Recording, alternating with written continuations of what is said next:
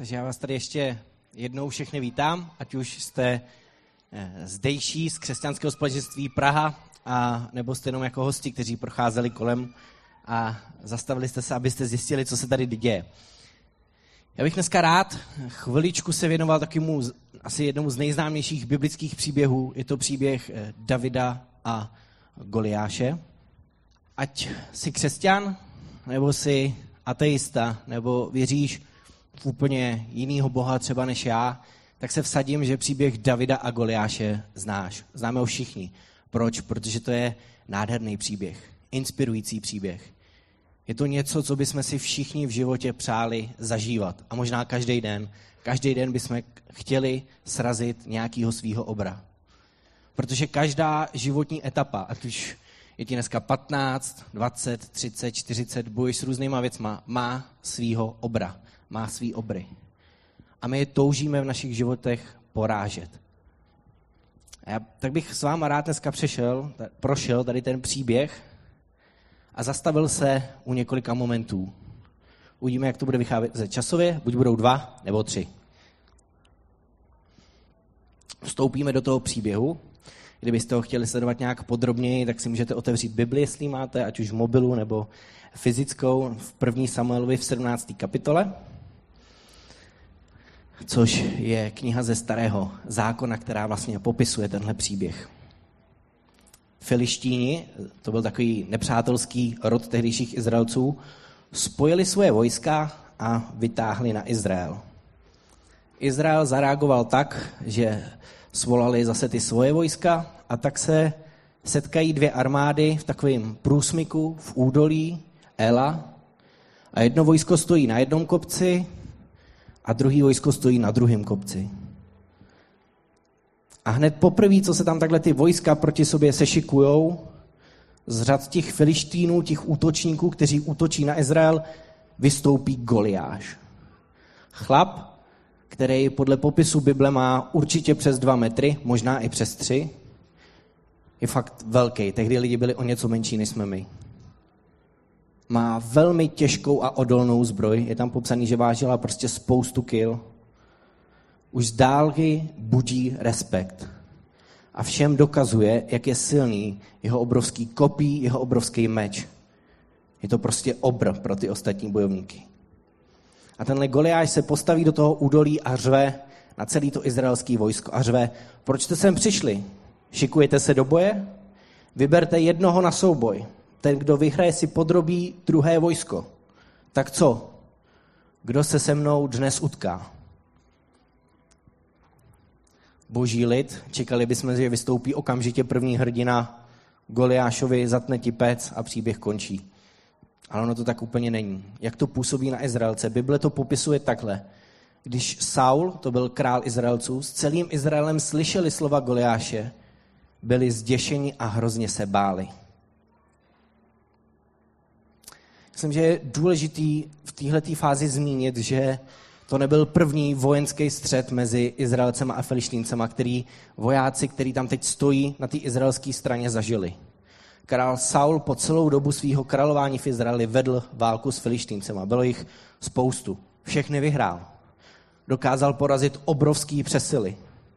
Jeho syn jednou dokázal sám porazit 20 Filištínců.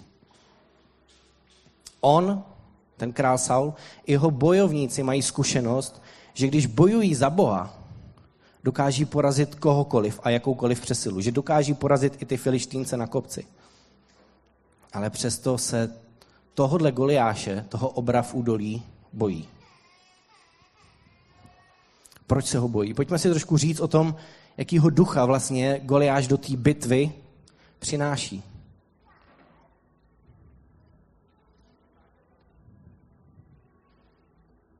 Pojďme si to vykreslit do dnešní doby. Kdo můžou být Goliášové v té naší době? Jaký je ten duch, který byl tehdy, který zastrašil tehdy Izraelce, ale který může zastrašovat i dnes nás?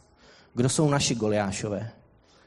Ty Goliášové nemusí být ani tak velcí na první pohled. Nemusí to být nějaký třímetrový chlap, který vás bije pokaždý, když večer přijdete z práce domů. Ne. Na Goliáších je důležitý to, že nepřehlídnete ani ne tak kvůli jejich výšce, protože to byl jeden muž v údolí, tam byly desetitisíce vojáků na každé té straně. Nejde o to, že ho přehlídnete, on byl velký, a jde o to, že zaručeně uslyšíte, jak moc řve. A že jejich hřev, těch goliášů, který můžou být v našich životě, na, na vás, na mě, bude působit stejně jako ten hřev na ty izraelský muže, že se budeme bát. Goliáš nezesměšňoval jenom Izraelce. On zesměšňoval jejich Boha. Jak snižoval boží moc a jeho schopnost ochránit boží národ. Izraelci kvůli tomu řevu Goliáše zapomněli na vše. I na to, jakou má Bůh, jejich Bůh moc. Spolíhali jen na svoje síly. A ty se jim v lidských očích zdály nedostatečné. Měli strach. A občas se i nám do cesty postaví takovýhle Goliášové. Nějaký problém, nějaký člověk, který ti prostě působí v tvém životě strach. Úplně tě paralyzuje Může to být nějaký boj, se kterým dlouhý roky bojuješ a máš pocit, že ho prostě nedokážeš porazit. Že se ti jenom denodenně vysmívá, protože denodenně ty v tom boji prohráváš. A chtěl by si na něj zautočit, ale on je tak velký, on je tak mocný, on tak moc hřve, že se ho prostě bojíš. Ten jeho stín, ten stín, který vrhá, je tak velký, že zakryje tvýho Boha. Toho Boha, v kterýho věříš. Toho Boha, který dělá tak úžasné věci, o kterých jsme dneska mohli třeba od Alenky slyšet. Zapomeneš na všechno, co pro tebe tvůj Bůh v životě udělal, protože tenhle obr to zastín, tenhle obr to přeřve. A v tvých očích je to neřešitelný problém. Překážka, která nelze zdolat. Soupeř, na kterýho ty sám nestačíš. A možná tě teď nějaký takovýhle goliáš v tvém životě napadl. V tvém životě, v tvý rodině možná nějaké goliáše, možná v tvý církvi. Pojďme zpátky k příběhu, aby jsme se inspirovali tím, jak se s tímhletím goliášem vypořádali tehdy Izraelci, konkrétně David. Goliáš se takhle staví před Izraelce po 40 dní. Každý den sejde do toho údolí a řve. Je to dlouhá doba. Doba dost dlouhá na to, aby si to někdo rozmyslel a vyrazil vpřed. Možná si i Izraelci začínají říkat, a proč to nevyřeší Saul? Je to přece Bohem pomazaný král. O Saulovi bylo i v Bibli napsané, že byl trošku vyšší než ostatní Izraelci, takže on byl taky obr. Nebyl tak velký obr jako Goliáš, ale byl možná největší z izraelské armády. Byl to dobrý bojovník, zažil už spoustu bojí. Možná tam byli i nějaký další hrdinové, kteří se proslavili v ostatních bitvách a lidi na ně tak koukali a 40 dní čekali, že někdo vystoupí. A to se nestalo. A protože už to trvalo dlouho, tak eh, otec, který byl otec Davida, ale i dalších starších synů, se rozhodl, že svého nejmladšího syna, právě Davida, který zůstal doma, protože se staral o ovce, pošle do tábora, do toho tábora toho vojska, aby vyhledal bratry a přinesli nějaké jídlo. A tak David dorazí do toho tábora a dorazí právě v momentě, kdy ten Goliáš zase schází do údolí a vyřvává. A slyší to, co říká. Slyší to, jak tady ten obr tupí celý izraelský vojsko. A vidí tisíce mužů ve zbroji, ale ani jeden neudělá krok vpřed. Jaká je Davidova reakce? Jaká je reakce tohohle mladíka, který tam přichází? Kdo je tenhle filištínský neobřezanec, že uráží šiky živýho Boha? Věta, kterou bychom čekali, že vysloví skoro každý z těch vojáků, ale nikdo ji neřekne po celých 40 dní. A tak bych se s vámi teďka chtěl podívat na to, kde se vzala Davidova odvaha. Kde se vzala ta odvaha k tomu, že tenhle ten mladík to slyší poprvé, nemusel to slyšet týden a tak. Když tak potom poprosím. Potom si s tebou rád pokecám klidně i u piva, jestli Ne, není. Není to blbý. Ale pro něj to tehdy, jeho to prostě uráželo ten muž, tak ho takhle pojmenoval.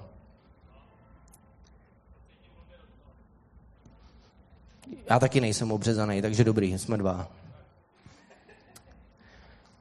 Kdo je tenhle filištínský neobřezanec, že uráží šiky živýho Boha? Ještě jsem to zopakoval. A dovedou Davida k Saulovi, protože je to konečně muž, který tam mezi těma izraelskýma vojákama chodí a říká, sejmem ho. Ten chlap tam dole, ten nebude tohle vyřvávat. Přivedou ho před krále Saula a David mu říká, ať se toho Filištína nikdo neleká. Tvůj služebník půjde a bude se s ním být.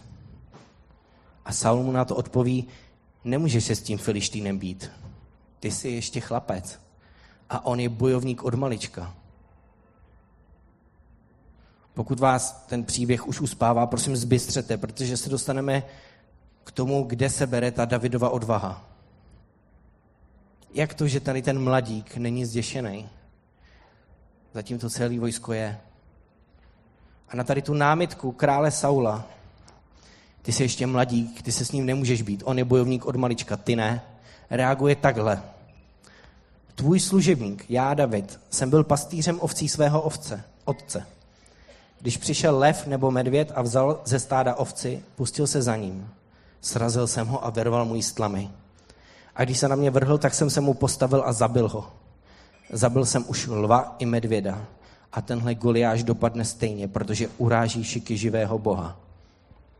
Hospodin, který mě vysvobodil ze spáru lva i medvěda, mě vysvobodí ze spáru toho Goliáše. Ještě jednou řeknu tuhle tu větu. Hospodin, který mě vysvobodil ze spáru lva i medvěda, mě vysvobodí ze spáru tohodle Goliáše. To je totiž zdroj Davidovy odvahy. Není to jeho vlastní síla.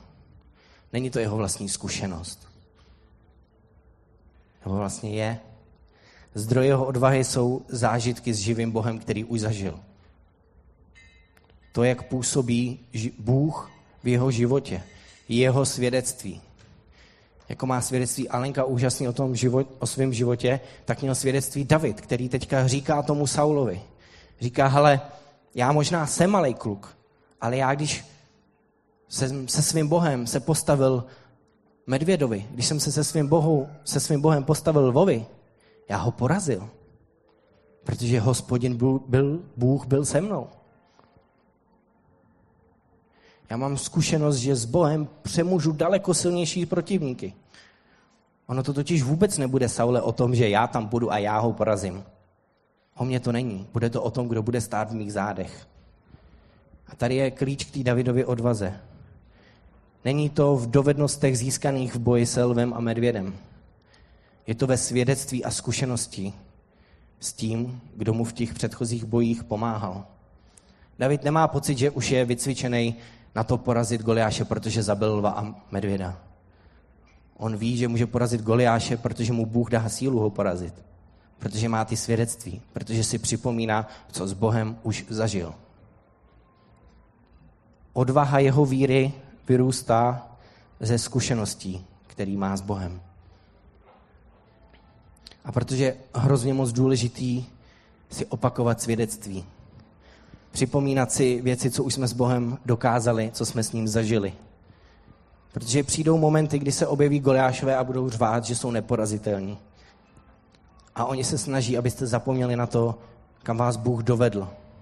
Co už jste s ním všechno zažili. Protože to je ta síla, ze které můžete čerpat. A oni nechtějí, abyste se k tomu vraceli. Oni chtějí, abyste se teďka věnovali tomu Goliášovi, co stojí před váma. To byl problém celého toho vojska. Saul už tolikrát zažil, že může porazit kohokoliv. A ten Goliáš přeřval všechny tady ty svědectví, všechny tady ty momenty, okamžiky, kdy zažili, že Bůh je mocnější než jakýkoliv soupeř. A musel přijít mladíčkej David, aby jim to připomněl. A možná tady dneska sedíš a Boha ještě neznáš, nebo s ním ještě si nezažil dost, aby ses pro něj rozhodl. A to je naprosto v pořádku. Protože potřebujeme zažívat boží působení v našem životě. Já jsem vyrůstal v křesťanské rodině, takže jsem to možná z nějakého pohledu měl o dost jednodušší, třeba než lidi, kteří Boha prostě neznají od malička, nebo jim prostě rodiče neříkali o Bohu. A jezdil jsem od malička na křesťanské tábory A pak jsem se dostal do věku, kdy jsem na ty tábory začal jezdit jako vedoucí. A na takovém druhém táboru bylo mi 16 let. Jsem seděl na takovémhle schromáždění podobným jako tomhle, akorát místo vás bych tam posadil děti. A položil jsem Bohu otázku, která pro mě byla hrozně moc důležitá, ale položil jsem ji v tichosti, v modlitbě, v hlavě. Já jsem tu otázku celý ten tábor nikomu neřekl. A bylo to, bože, byl bych křesťan, kdybych nevyrůstal v křesťanské rodině? A byla to hrozně palčivá otázka pro mě, protože jsem přemýšlel, jestli bych našel tu cestu k Bohu. A tady tu otázku jsem kladl každičkej večer, každičkou tu bohoslužbu. Znovu a znovu jsem se ptal, ale neptal jsem se žádného člověka. Ani jsem neříkal nikomu, že to, jako, že tohle to v sobě řeším, protože jsem si říkal, já jsem tady vedoucí, abych neměl jako přiznat, že mám takovouhle jako krizi. A poslední večer byly chvály, ty písně, které byly před chvilkou tady, a přišel za mnou vedoucí. Ten ani nebyl z mýho oddílu, nemohl nic vědět. A říkal, víš, Bůh ti chce něco zkázat. Chce ti říct, že jo, že by si tě stejně našel. A ten kluk to vůbec nemohl vědět. A pro ně to bylo tak moc důležitý. Kdybych já dneska měl říkat svědectví, kde jsem se naplno rozhodl, že prostě budu s Bohem, tak je to tady ten okamžik. A věř mi, že většina lidí, co tady teďka sedí, jsou křesťani, protože mají svý skvělé zkušenosti s Bohem. Něco zažili. Možná nezabili lva, protože to, kdyby udělali v pražský zoo, tak by měli problém a možná by tady teď ani neseděli. Ani medvěda. Ale porazili různý jiný goliáše. U Alenky to byl prostě goliáš, který řval, ty už nikdy nebudeš zdravá. Tvý plíce prostě už nikdy nebudou fungovat jako plíce zdravého člověka. Ale ten Goliáš nakonec byl porazen. A takový příběh by ti tady mohl vyprávět skoro každý, kdo tady sedí. A já tě chci pozbudit k tomu, pokud Boha neznáš, oslov tady dneska nikoho. Zeptej se ho, můžeš mi vyprávět příběh o tom tvým Goliášovi, kterýho si v životě porazil a kvůli kterýmu seš teďka křesťan? Věřím, že ti ty lidi ten příběh rádi poví.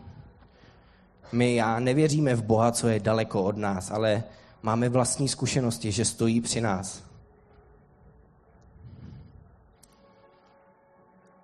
A takovou druhou výzvu možná pro nějakého člověka, který tady může být a hledá nebo přemýšlí. Já jsem si jednou uvědomil, když jsem se bavil se svým bratrancem, že jsem celý život se mu snažil říct evangelium, tu dobrou zprávu o tom, že Ježíš Kristus přišel na zem, zemřel, byl zkříšen a díky tomu mám věčný život. Ale najednou mi došlo, že už toho mám možná dost. Že se ho furt snažím přesvědčit. A tak jsem to otočil.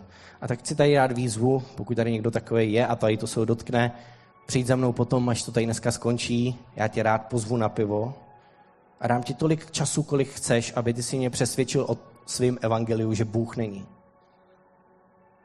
Protože třeba se hrozně pletu a třeba mě ty z toho mýho omylu vyvedeš. Já si jsem dost jistý, že ne, ale chci ti dát tu příležitost, protože možná už jsi prostě fakt unavený tím, jak do tebe křesťani furt hustí to svý evangelium. Chci se ti za ně omluvit. My to občas neděláme dobře. A já si fakt rád sednu, pozvu tě na to pivo a pokecáme. A mě bude zajímat to tvoje evangelium. Chci ti dát tu šanci. Aby ta tvoje zpráva se postavila proti tomu svědectví, který já mám ze svého života. A jich dost. A ještě se trošku dotknu třetí myšlenky, ta totiž končí ten příběh. Saul, potom, co pozná, odkud se bere ta odvaha Davida. Davidovi dá prostor, David jde a toho Goliáše porazí, zabije. A my žijeme v takové hodně rychlé době. A mám pocit, a teďka budu mluvit víc do církve než směrem ven, že se nám jako v církvi staví nový a nový Goliáš. A že přichází hodně, možná i rychleji než dřív, protože prostě taková doba je, je zrychlená. A možná nás to občas paralizuje. A možná občas potřebujeme horlivost mladých, aby jsme ty nový Goliáše porazili. Teď budu mluvit k lidem, kterým tady možná je 18, možná míň, možná trošku víc. Možná vidíte Goliáše kteří se postaví církvi a máte pocit, že ti starší s nima nic nedělají. Slyšíte nějaký goliáše, který něco řvou o církvi a vás to hrozně štve a máte pocit, že nikdo s tím nic nedělá. Tak vás chci pozbudit, abyste byli odvážní. Ale abyste byli zároveň takový, jako byl David. Protože David hned, co to slyšel, na toho Goliáše nevyběhl. On šel za králem Saulem a řekl mu, tomuhle Goliáši já se postavím. A tak vás mladých chci pozbudit, pokud vidíte Goliáše, kteří stojí v církvi a máte pocit, že vaší církev prostě nějakým způsobem dusí, zadupávají. Běžte za lidma, který, kteří vaší církev vedou a řekněte jim, tohle Goliáše vidím a chci ho porazit. Dejte mi prostor. A teď budu mluvit k tím starším. Protože tak, jako to chtělo Davidovu odvahu jít, postavit se tomu Goliášovi, tak hodně podobnou odvahu potřeboval i Saul. Ono bylo hodně v sázce. Bylo v sázce to, že jestli David ten maladíček prohraje, tak celý Izrael bude otrokem filištínců. A to nebylo vůbec jednoduchý rozhodnutí pro Saula. To nebylo běž to zkusit. Byl to jediný pokus. A tak vás chci pozbudit, abyste měli odvahu vyslechnout si mladý a možná je pustit do nějakých bojů s Goliášema, se kterými vy si nevíte prostě rady. Protože jsou nový a nový způsoby bojů. A i David v konečném důsledku on si nevzal Saulovu zbroj, tomu nesedlo, to nebyl to, na co byl zvyklý. Šel a použil svůj způsob. A dneska možná v církvi potřebujeme začít používat nový způsoby. A možná je přinesou ty mladí.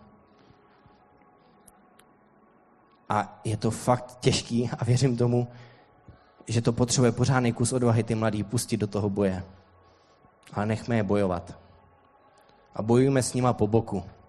Protože když David srazil toho Goliáše, tak celý ta izraelský vojsko z toho kopce se roz... vyrazilo a pobili zbytek té armády.